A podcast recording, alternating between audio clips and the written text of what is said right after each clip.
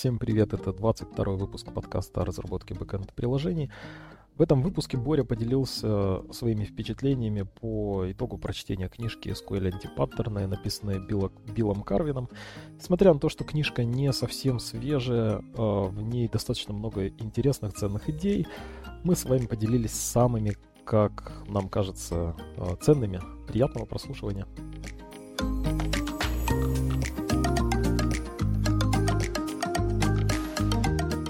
В общем, прочитал я книгу SQL антипаттерны и... Угу. Э, Ты специально эту книжку выбирал? То есть почему именно эта книжка? Ее рекомендовали многие, и мне очень... Мне просто самому интересна тема моделирования в базе данных. Угу. То есть не просто там как написать SQL запросы, а именно вот когда перед тобой стоит задача, тебе нужно каким-то образом смоделировать данные каким-то образом их представить, а, создать между ними связи. И вот этот дизайн, эта тема очень интересная. Uh-huh. И э, мне стало интересно прочитать о антипаттернах, то есть о, о таких моделях, которые не рекомендуется использовать. А ты как-то эту книжку выбирал по рекомендациям типа на Амазоне? Да, я посмотрел э, сколько, ну, ее популярность, э, смотрел различные рейтинги по книгам, и многие ее mm. рекомендуют. Там mm-hmm.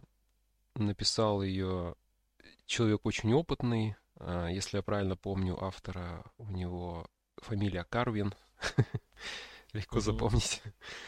И э, он, между прочим, был автором одного из интересных решений для моделирования иерархических данных. И э, книга действительно оказалась полезной. Она, правда, немножко устаревшая. Там некоторые решения я бы сейчас не стал использовать.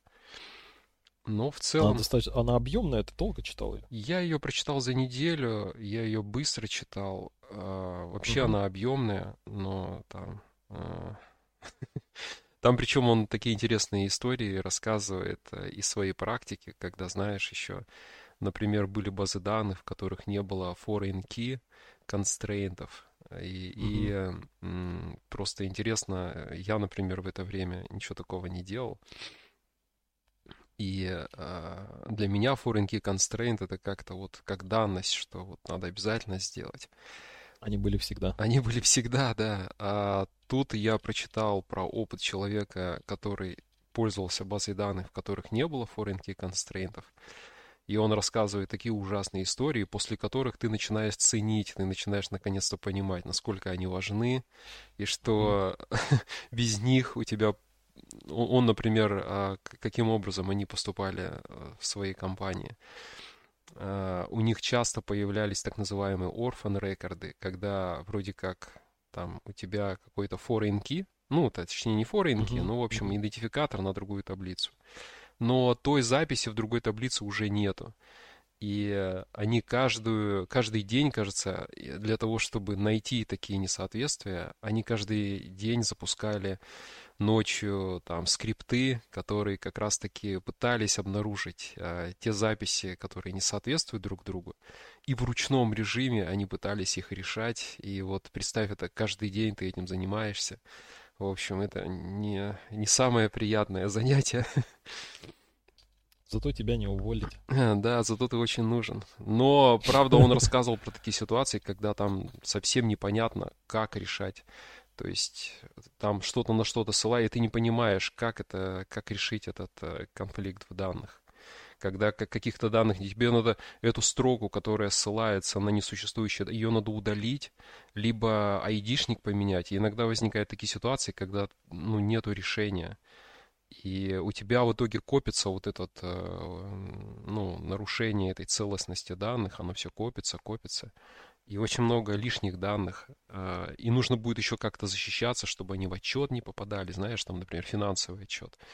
Угу. Ну, в общем... Я сталкивался э, единожды с проблемой, когда отключали намеренно foreign keys, потому что это все-таки вот эти все проверки, constraint чеки, это обычно реализовано через механизм триггеров, и они так или иначе, хочешь ты или не хочешь, они замедляют процесс вставки данных mm-hmm. и модификации данных. И получается, э, если у тебя интенсивная происходит какая-то запись, то кто-то вот жертвует жертвует какой-то надежностью. Ну, это разово, я думаю. Или ты имеешь в виду, что прям в постоянном режиме отключаешь? Или ты отключаешь на время вставки больших данных, а потом включаешь этот... Нет, нет, вообще на постоянку. И вот я сталкивался а, один раз, вот когда на постоянку отключили вообще foreign key из constraint check, приняли такую политику а, не удаления данных определенных связанных таблиц. Это, в принципе, то есть такой вот, знаешь, что сирот, сиротливые записи, они вроде как и не появятся у тебя. Ну вот, это ск- скорее исключительная ситуация, и э, тут э, та ситуация, которую ты описываешь, она больше о том, что просто не было, видимо, механизма э, foreign key constraint чека, да, поэтому э, они, собственно, не имели его, я так, если правильно тебя понял, мне даже интересно, что это за база данных такая была. Ну, я, насколько я по понял, это MySQL, и это прям старые-старые mm-hmm. версии, то есть там.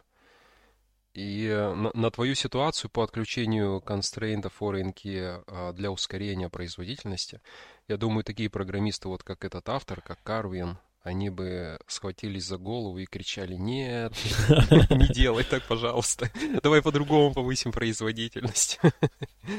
Ну, по-моему, и ты сталкивался с такой ситуацией. Если я правильно понимаю, то ты работал в телекоме какое-то непродолжительное время, и похожая была ситуация. Когда У меня была ситуация, я не было по твоему совету, как, когда только начал там работать, ты мне посоветовал uh, построить диаграмму в IntelliJ mm-hmm. IDEA, там в IDE можно построить диаграмму и посмотреть, uh, какие вообще есть entities, какие сущности есть, и посмотреть, какие между ними связи.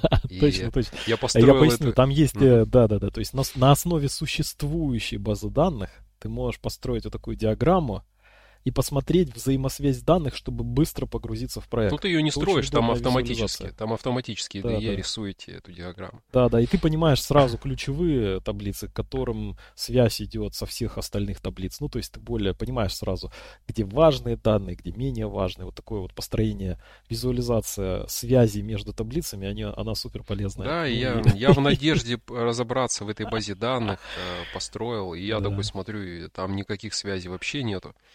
Там просто сущности и все. И я такой, что происходит? Я спросил там главного э, разработчика, говорю, а почему так? Но он ответил, мне так сложилось исторически. То есть он, короче, просто решил не отвечать, не тратить на это время. И, может быть, ему там, не знаю, неприятно было об этом говорить.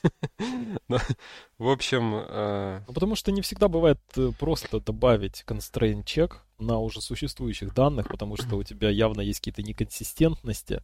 И что с ними делать? В ручном режиме разруливать э, сотни, тысячи, не дай бог, десятки тысяч каких-то э, странных неконсистентностей Э, данных. Ну, то есть не каждый захочет этим заниматься, кому это надо. Ну, то есть я могу представить ситуацию, когда начали так делать, и типа так и осталось. В общем, вывод э, по констрейнтам, э, надо их использовать э, ради, ради данных, потому что когда ты идешь на такие компромиссы и отказываешься от них, то у тебя столько может быть проблем с данными, что, ну, жизнь сильно усложнится. Ради экономии времени. А, вообще, я подумал о том, э, книга большая, и я подумал о том, а что mm-hmm. самое такое важное, какая самая важная мысль, которую можно оттуда вынести. Mm-hmm. А, самая важная мысль, как мне кажется, э, я такая довольно интересное обобщение, я его, кажется, нигде не встречал. Это то, что э, не рекомендуется смешивать метаданные и данные. А можешь поподробнее пояснить? Да, вот, например, можно на примерах разобрать вот э, хорошо тебе знакомая Entity Attribute Value модель. Она вот считается антипаттерном. Угу. И эту модель используют, когда нужно э, в таблице хранить неструктурированные данные, то есть данные, у которых э, нет четкой структуры, там постоянно все меняется. Э, там, допустим, приходит тебе запись, там одни поля, JSON, например, приходит э, следующая запись, там другой набор полей, а тебе все это, у тебя задача все это хранить в реляционной базе данных, в табличной форме. Ограниченным набором колонок. Я могу пояснить, очень простыми словами. Есть в реляционной базе данных что такое entity attribute value? Проще, конечно, Википедию глянуть и там визуально сразу ухватить идею. Но для тех, кто слушает, поясню, что вот в реляционной базе данных у нас ограниченный набор колонок. И представьте, что вам нужно записывать данные, в которых э, есть э, э, непредсказуемый набор колонок. То есть когда-то там 30 колонок нужно тебе для того, чтобы записать какие-то данные, когда-то там 50, когда-то 20, когда-то 3 колонки, то есть для каких-то данных. И вот, вот эта высокая динамичность, да, ее можно реализовать в том числе, используя реляционную базу данных, если мы эти данные будем записывать не по колонкам, а по строчкам, да, то есть каждое значение вот такое мы записываем в отдельную Ну, я, я бы сказал, что каждое, каждое значение признака, ты про это говоришь, да, что да, да, вот да. А, приходит тебе какой-то объект, например, у него есть поле фамилия, поле возраст, и ты, соответственно, а, в таблицу, у тебя таблица, в ней две колонки, ну, три колонки, айдишник э, вот этого объекта человека, например, один, затем э, имя э, атрибута, например, там будет в строке у тебя написано под этой колонкой, фами, ну, какая-то фамилия, например, там Смит. Mm-hmm. Нет, там будет написана фамилия, там будет написана фамилия. А третья колонка значения этого атрибута, там будет написано, например, Смит. Итого получается да, да, да. один, фамилия Смит. Потом э, воз, возраст будет э, один, там возраст, э, например, 30 и так далее. И у тебя получается такая вот таблица, в которую можно любой набор а, признаков а, объекта а, записать в несколько, в несколько строчек. строчек. Да, то есть у тебя не колонками увеличивается или уменьшается объем записанных данных, а строчками измеряется. И э, вот я вначале сказал, вот такая руководящая, такая, такой принцип, э, рекомендация из книги о том, чтобы не смешивать метаданные и данные. В данном случае метаданные, понятно, что это вот имя признака какого-то. Обычно э, эти имя признака это, это имя колонки, обычно в реляционной таблице. Но в данном случае, например, фамилия, это будет э, как, как данными, то есть это будет в строке. Или, например, возраст, это тоже будет в строке. То есть э, вот это один из примеров того, как э, можно смешивать метаданные и данные, как, когда имя колонки ты засовываешь в значение колонки. А. Ну да, то есть ты как бы схему определяешь э, через строчки в Ну, в Entity Attribute Value таким образом, да. Ну и у EAV много всяких проблем. Там, например, если тебе нужно, чтобы какой-то признак, э, например, ты решил, чтобы он был обязательный. Ну, например, там, не знаю, фамилия у каждого объекта обязательно должна быть. Вот это сложно mm-hmm. сделать. А... Это не сложно сделать. так как я работал достаточно много, uh-huh. мне нужно было написать э, сервис, в котором есть динамические формы. И я для этого использовал реляционную базу данных. Как-то так сложилось, что JSON тип я не использовал, к сожалению. И э, я вот использовал классический вот этот, как ты называешь это, и как автор этой книги называет, антипаттерн, поэтому у меня есть такой обширный, многолетний опыт. Э, я, я бы хотел кактусов. поправить, я сказал, что э, э правильно сказать, невозможно это сделать, используя SQL. То есть, чтобы этот признак был обязательным. Это, ну, то есть да, то есть ты... Это надо в приложении вынужден... делать. Ты это, скорее всего, сделал в приложении. Абсолютно точно, но то же самое, на самом деле, если бы я бы делал это в приложении, если бы у меня было JSON поле.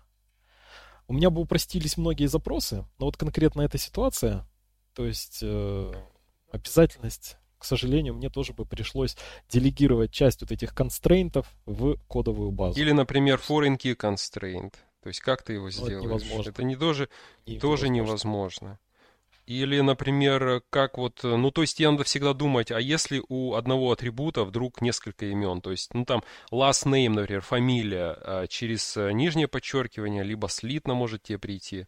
Ну, и тебе по-хорошему надо вот как-то, знаешь, вот а, в реляционной таблице данных эта проблема решена. Ты один раз именуешь колонку, и всегда одно имя у одного признака, всегда. Одно и то же имя.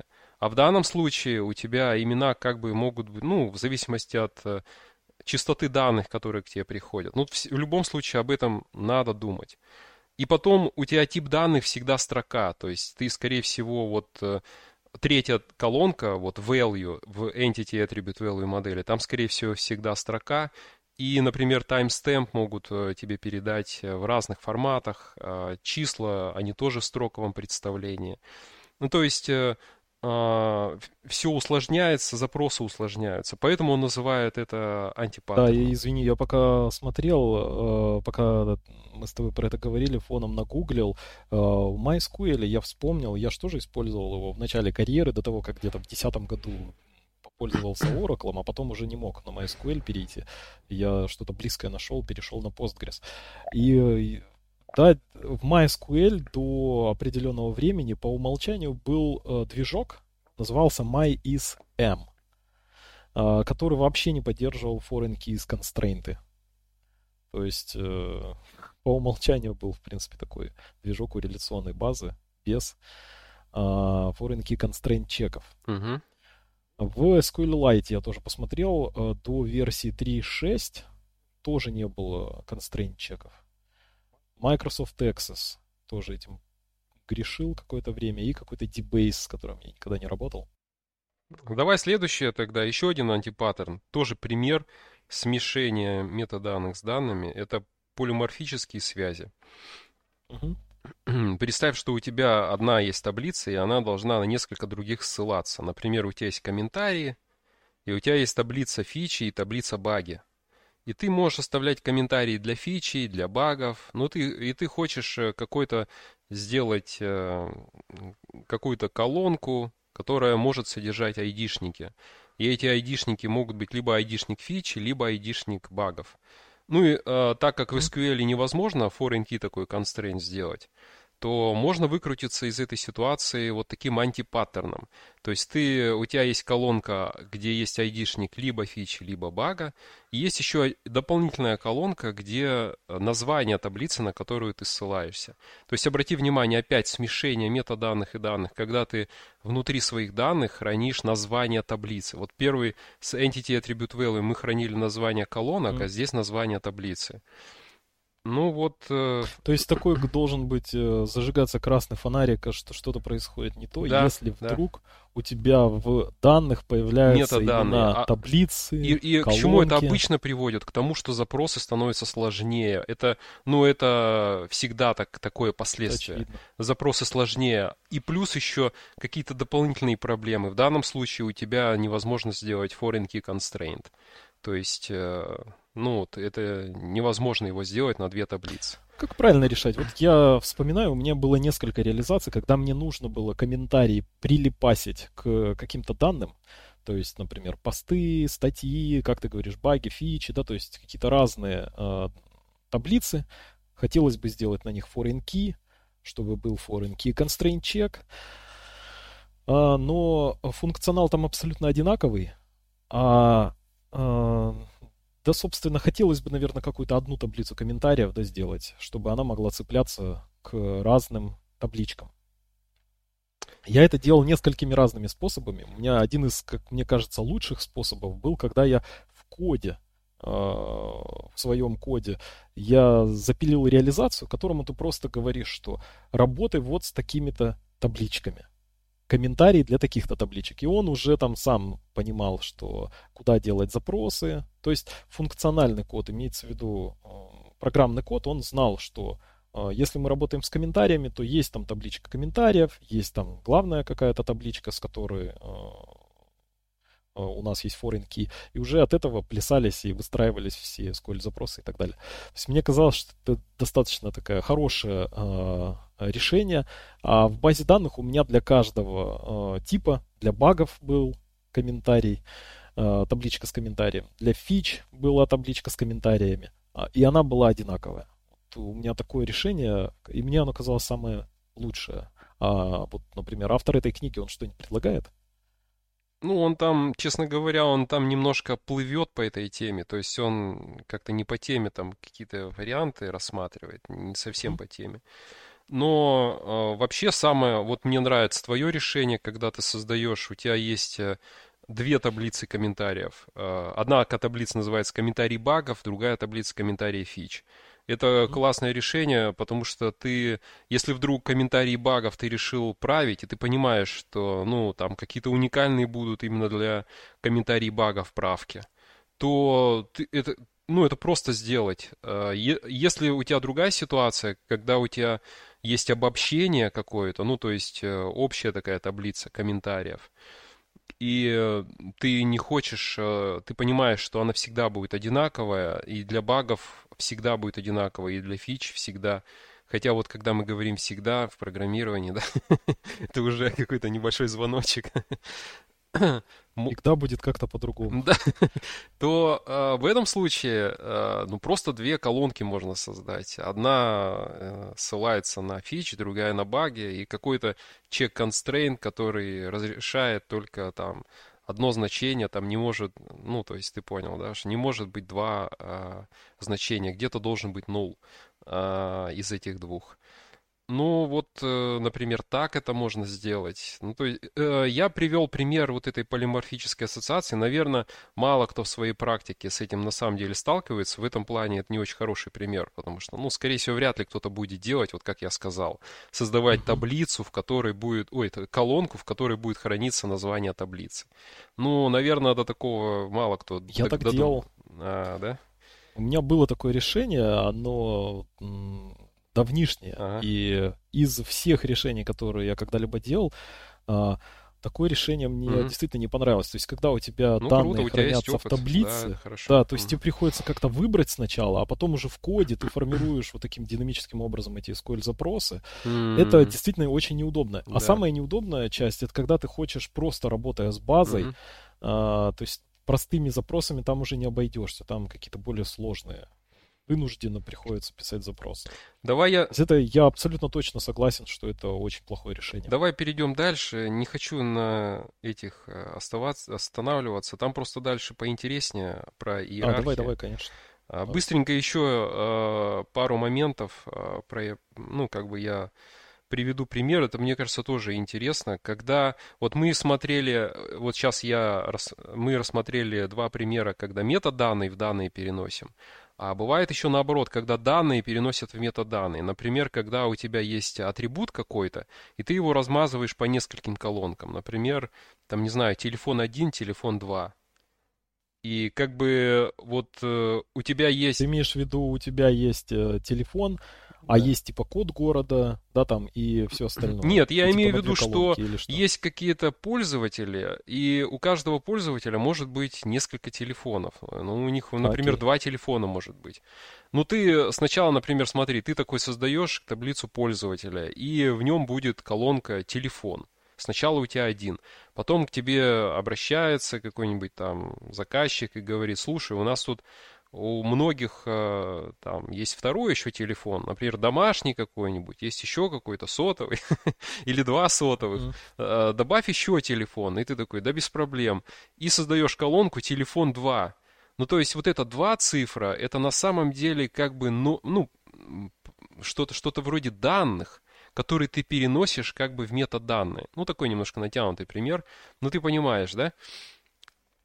То есть э, да. пример, э, когда ты атрибут один, э, а именно признак наличия там телефона какого-то, ты, ты таким образом его оформляешь в виде нескольких колонок. И иногда это, это допустимо в том случае, если там у тебя, например, например, вот рассмотрим таблицу багов, и у багов, например, есть пользователь, который обнаружил этот баг, и пользователь, который там, не знаю, пофиксил этот баг. Ну, программист, например, который пофиксил.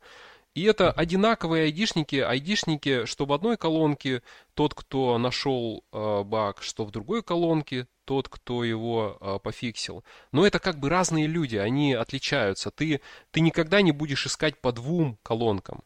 А, когда тебе нужно найти какого-то пользователя. Ты понимаешь сразу, по какой колонке искать, хотя там будут храниться одинаковые данные. Всегда будет храниться айдишник, который ссылается на какую-то таблицу. То есть э, вот, вот э, такое повторение допустимо. Но вот в нашем случае предположим, что неважно в какой э, колонке хранится телефон. Ты можешь либо в телефон 2 засунуть его, либо в телефон 1 засунуть этот телефон. И э, из-за этого у тебя э, SQL-запросы ус- очень усложняются. Когда ты что-то выбираешь, тебе надо всегда посмотреть по двум колонкам. Когда ты что-то добавляешь, тебе надо посмотреть, а, а где там пустое место. Может быть, телефон 2 колонка занята, надо в телефон 1 добавить. Ну и так далее. Короче, это очень усложняет работу. И представь потом, когда тебе говорят, а теперь еще у них там третий телефон появился, например, у пользователей. И тебе надо все SQL-запросы, которые ты дописал да. до этого, их надо поправить. Ну, то есть, и, и вот это расширение а, за счет добавления колонок, это не очень хорошее. Намного проще, когда у тебя отдельная есть таблица с телефонами, и ты расширяешься, не, не меняя схему таблицы, не меняя существующие SQL-запросы, а просто добавляя какую-то строку в таблице телефоны. А, ну, то есть, э, вот еще один антипаттерн. И еще один такой, коротко я скажу, когда, например, создают клоны таблиц, например, продажи за 2020 год, потом, знаешь, такая же абсолютно таблица, mm-hmm. но продажи за 2021. То есть тоже мы данные, а именно год, мы переносим в название таблицы, в метаданные. Вот опять же такой... Это чем-то мне напоминает партицирование. Там же хочешь не хочешь, ты как-то разбиваешь э, таблички на разные партиции. Ну вот партицирование — это решение вот этой проблемы ручного клонирования таблиц, потому что когда ты вручную все это делаешь, например, как сделать уникальный айдишник сквозь все таблицы, как сделать key на доходы, они у тебя разбиты, их несколько таблиц. Ну, и, или, например, ты там, знаешь, добавил какие-то продажи на такую-то дату, а потом такой, ой, неправильная дата, надо ее... Ты же не можешь просто дату поменять. Вдруг это другой год. Тебе надо перенести, тебе, да, тебе обязательно надо не забыть таблицу. перенести, иначе у тебя... А если ты забудешь, то у тебя как бы таблица называется продажи за 2020 год, а на самом деле как бы нет. Наверное, это не страшно, если у тебя нету... Если ты целиком работаешь только с базой данных. То есть твои менеджеры, они владеют SQL-запросами. У них есть доступ к базе данных, и они сразу непосредственно, собственно, делают выборки э, к базе данных. Ну, я тут, понятное дело, шучу. Ну вот, э, с этой темы можно заверши, завершать. Это такая самая интересная главная мысль. А, и еще одна интересная тема, которая... То есть первое, если вот это вот маленькое сделать угу, резюме давай. этих двух антипаттернов, это получается, если мы а, добавляем данные а, горизонтально, вместо того, чтобы добавлять их вертикально, имеется в виду, мы добавляем колонки, а, однотипных данных, например, uh да, да, как да. в случае с телефоном. И тогда у нас действительно, если мы хотим проверить нул, не нул, там пустое, не пустое поле, то по мере увеличения количества таких же однородных телефонов, да, там, например, третий, четвертый телефон, нам а, нужно будет везде синхронно изменить запросы. SQL запроса. Uh-huh, uh-huh. То есть это сложно, действительно. И второе, это когда у нас есть э, однотипные абсолютно э, таблицы, но мы сделали такое мануальное партицирование, да, и вынуждены сами менеджерить, вместо того, чтобы за нас это делала база данных, да, там же как с партицированием просто. Ты вставляешь, и по определенному признаку партицирования она сама понимает, например, если это дата, в какую партицию вставить данные. А, то в случае ручного партицирования действительно там как бы вместо того, чтобы использовать существующий рабочий механизм, который предоставляет тебе база данных, ты это делаешь вручную и, соответственно, повышаешь вероятность возникновения какой-то ошибки. Обычно как к этому приходят? Вот есть э, там, не знаю, таблица а, клиентов, например, и есть э, общий доход, который, ну, об, общая сумма, на которую этот клиент в этой компании купил. И менеджеры просят, нам вот общий не нужно, нам нужно разбивку делать по годам. И, ну, тогда, блин, добавляют колонки, наверное, для каждого года. Чтобы, знаешь, если за последний год ты смотришь, ты можешь отличить, какой пользователь активный, какой неактивный, например. Но в итоге у тебя получается каждый год надо добавлять колонку, например, и у тебя очень многие пользователи, это вообще пустые значения в этой будут э, колонке для многих пользователей. Например, много очень тех пользователей, покупателей, которые ничего не купили в этом году. И ты, получается, добавляешь колонку и как бы не очень эффективно место расходуешь. То есть тебе требуется все больше и больше места с ростом клиентской базы, когда копится, знаешь, со временем, когда копится количество неактивных пользователей. Ты как бы впустую хранишь э, там ну, нул для, больш... для многих там сотен там, ну, или тысяч неактивных пользователей. И, а, и тогда, сейчас... тогда думают, как же тогда выйти из этой ситуации. И плюс у тебя замедляются запросы на такой огромной таблице. И такие, давайте мы тогда будем разбивать на, знаешь, на клоны таблиц, клонировать их. И, ну вот, э, как-то так обычно к этому приходит. Мне напомнило эту ситуацию реальную, а, когда в биллинг-системе, а, большой, очень нагруженный, нужно было регулярно делать ежемесячные репорты. А мы э, это решили за счет материализованных вьюшек. То есть э, view это у нас, когда мы делаем, э, ну, условно говоря, создаем view, представление данных, на базе SQL запроса. И каждый раз, когда мы это представление запрашиваем, выполняется под капотом базой данных этот SQL запрос. Материализованная вьюшка — это когда у тебя этот SQL запрос реально записывается, пишется э, в табличку. И в следующий раз, когда ты образ, обращаешься к этой материализованной вьюшке, представлению, данная выборка происходит из таблич, таблички физически размещенной на жестких дисках, э, что обычно бывает э, быстрее особенно когда дело касается большого объема данных. То есть если речь идет именно о том, чтобы какие-то репорты предоставлять, да? На исторические я... данные, да, материализованные. Например, да, приходят. ты можешь mm материализованную вьюшку сделать, э, ну или просто вьюшку. Но лучше, наверное, материализованную, потому что она у тебя останется. Ну, например, за прошлый месяц старые, для бухгалтерии какой-то отчет, и они постоянно, знаешь, несколько раз к нему да. могут обращаться, и э, вместо того, чтобы каждый раз им приходилось там долго ждать, ты можешь создать действительно материал. Он же за прошлый месяц никогда не поменяется. То есть это все. Да. Э, надо вы просто один раз запрос этот выполнить, данные сохранить и постоянно раздавать при последующих э, там обращениях. Ну вот у нас именно такая ситуация и была, а когда дело касается большого, прям гигантского объема данных, я уж не помню, эти материализованные вьюшки у нас а, создавались а, несколько часов. То есть это там тяжелые запросы. ну, хорошо. Мне больше всего понравилось э, про э, иерархию. И угу. на самом деле то, что в этой книге про иерархии рассказывается, и решения, которые предлагает автор, я сейчас их использовать не буду, но э, то есть практической пользы для меня особой не было, но я... Ты имеешь в виду прямо сейчас в моменте? Ну, ну, ну это потому просто сейчас... Э, я к тому, что книга немножко устарела-то, сейчас более надежное есть решение.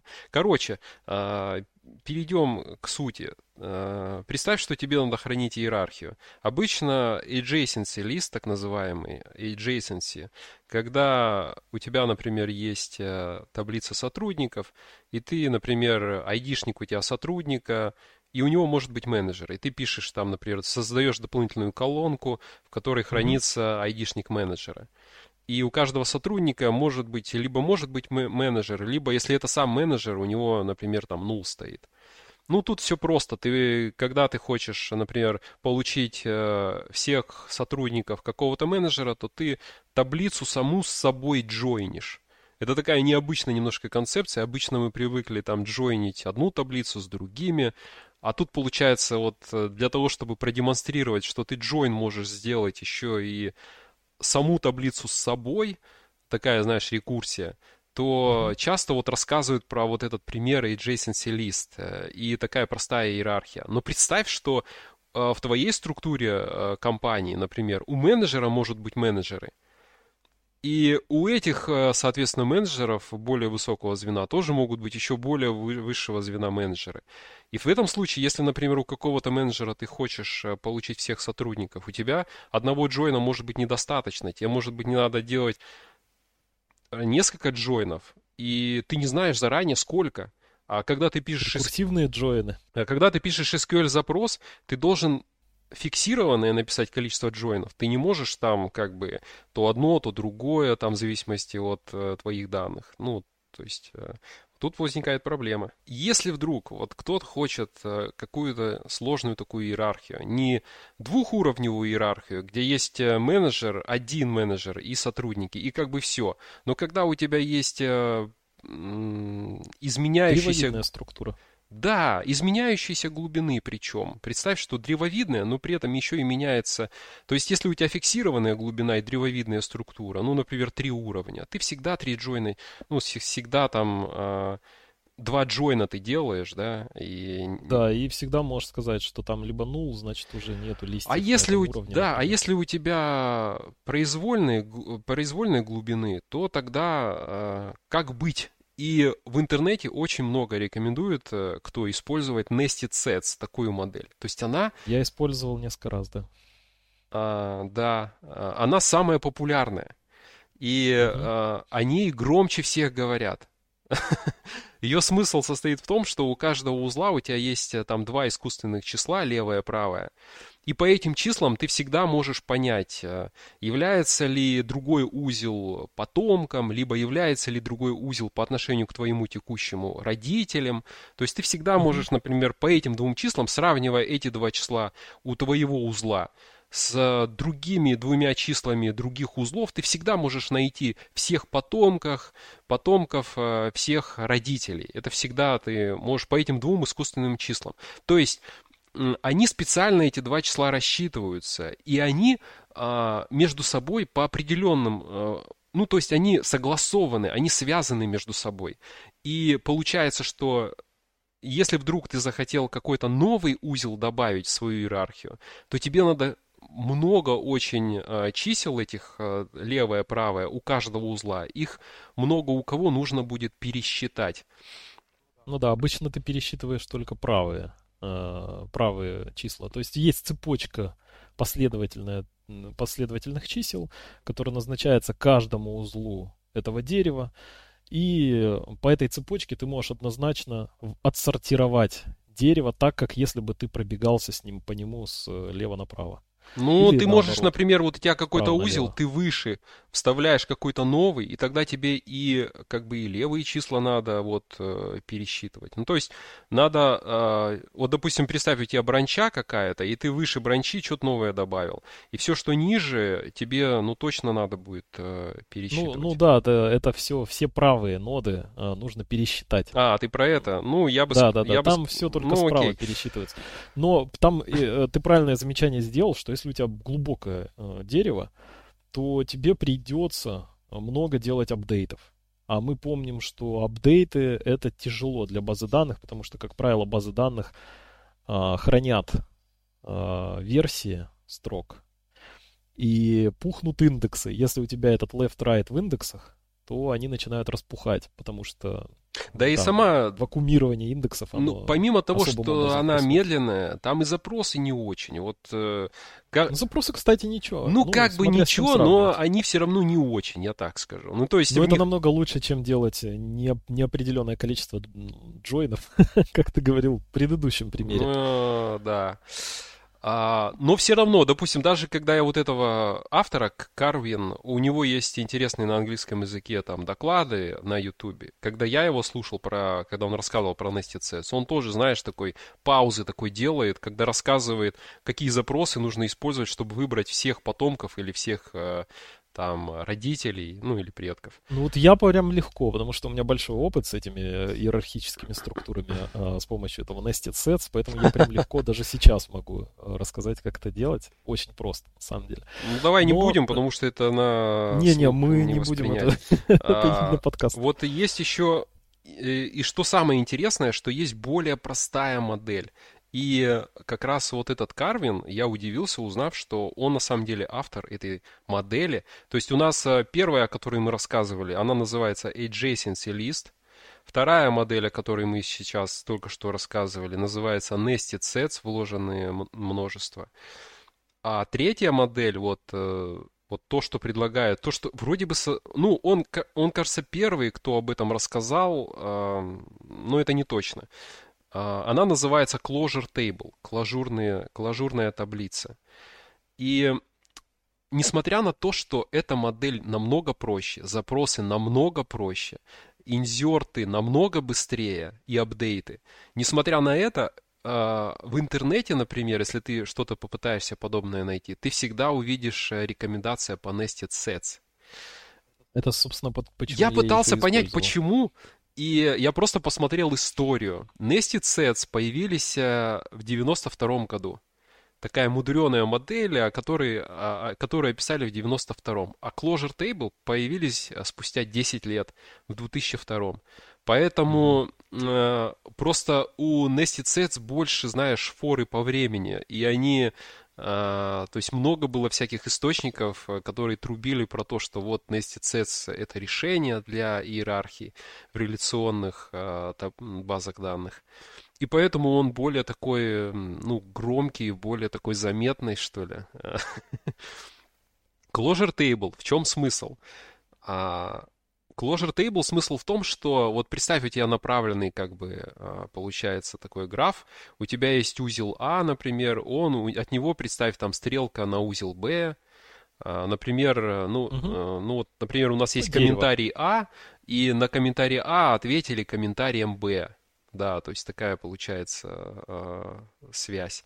И представь, что ты еще хочешь э, создать комментарий С на комментарий Б. То есть когда ты смотришь на вот этот э, направленный граф, э, там из трех нодов А, Б, С, и между ними, между а указывает на Б, а Б указывает на С. Ты, в принципе, можешь догадаться, что, ну, наверное, э, у С родителям, все родители С это не только Б, ты как бы сразу видишь, что это Б по стрелке, ты понимаешь, раз Б указывает на С, значит, ну, Б является родителем. Но ты, ты как бы можешь догадаться легко, посмотрев на вот такой простой граф, что родителем является и А. А тоже является mm-hmm. родителем у С. И как раз вот этот closure table это такая э, таблица, в которой э, есть строка айдишник родителя, айдишник потомка, и все. Не, не строка, а, а колонка. То есть там две всего, обычно две колонки. Айдишник э, родителя и айдишник потомка. И для нашего примера там будут э, все указаны родители для узла C. То есть там будет две записи. Там будет BC и AC.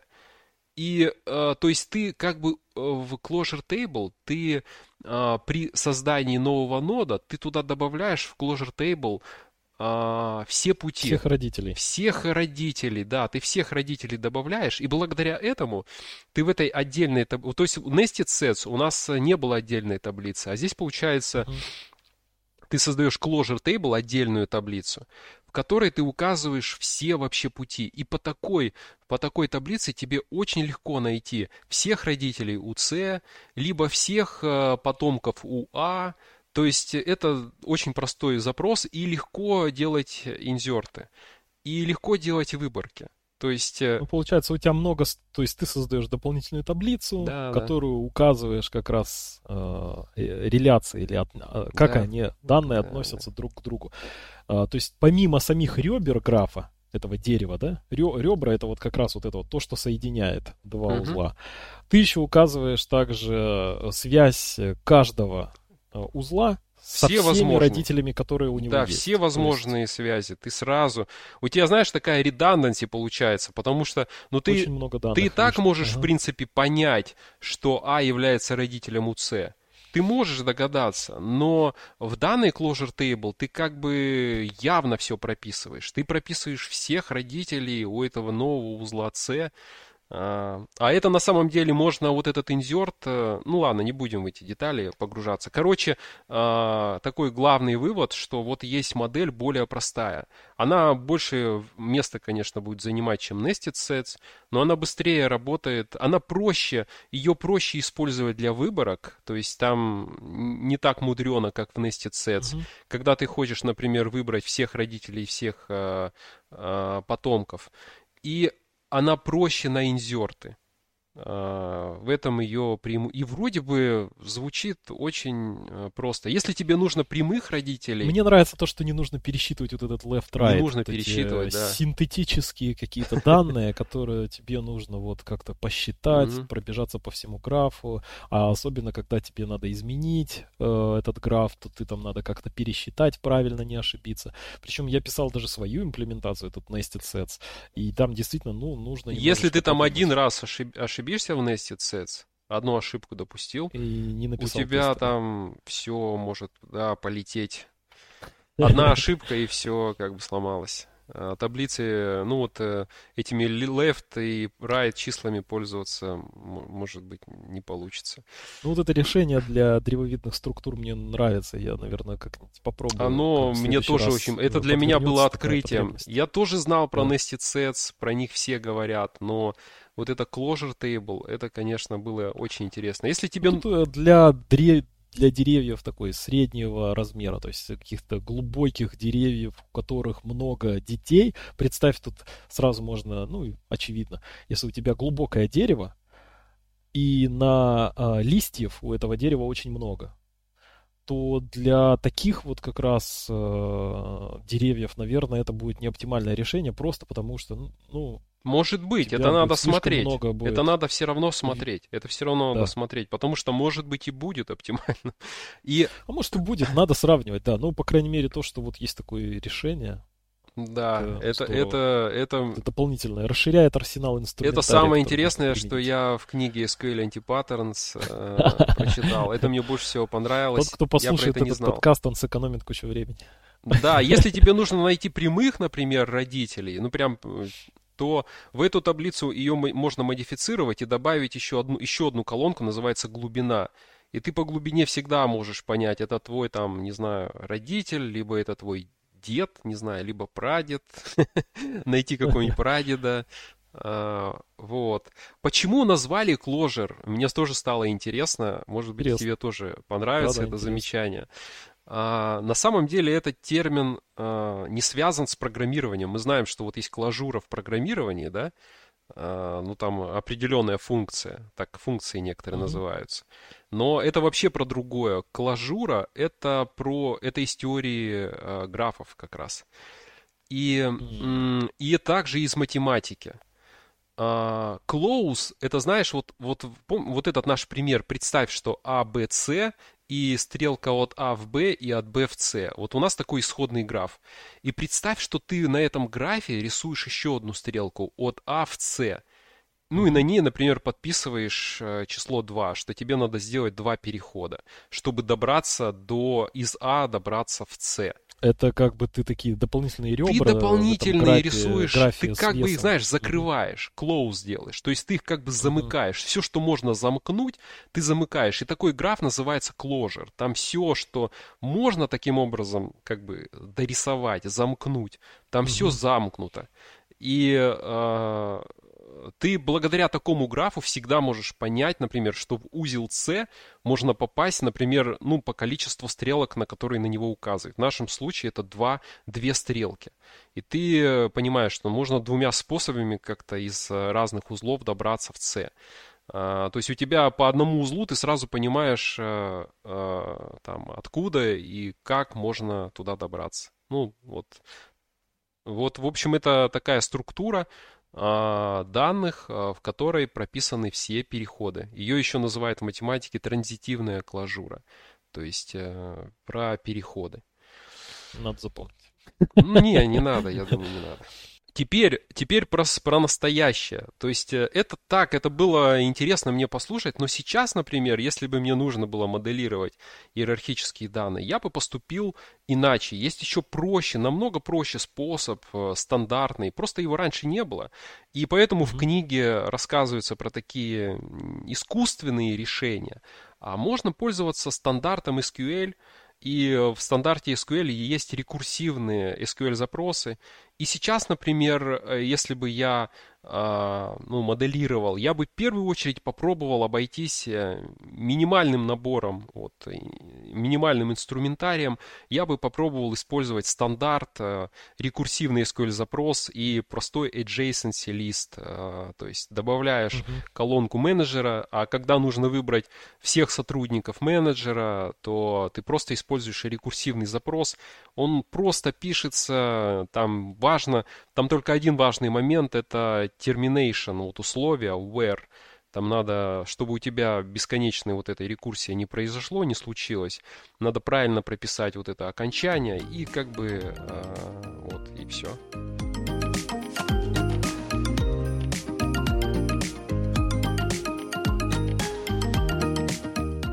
Вы прослушали 22 выпуск подкаста о разработке бэкэнд-приложений. Можете подписаться на нас почти на всех платформах. Э, в конце концов, есть RSS-лента. Э, в телеграм-канале также я добавил э, группу для обсуждений. Посмотрим, как это все будет работать. Если спама слишком много не будет, то группа с обсуждениями продолжит свое функционирование. Можете там предложить тему, задать какие-то вопросы, либо, как обычно, мне на почту. До встречи через неделю.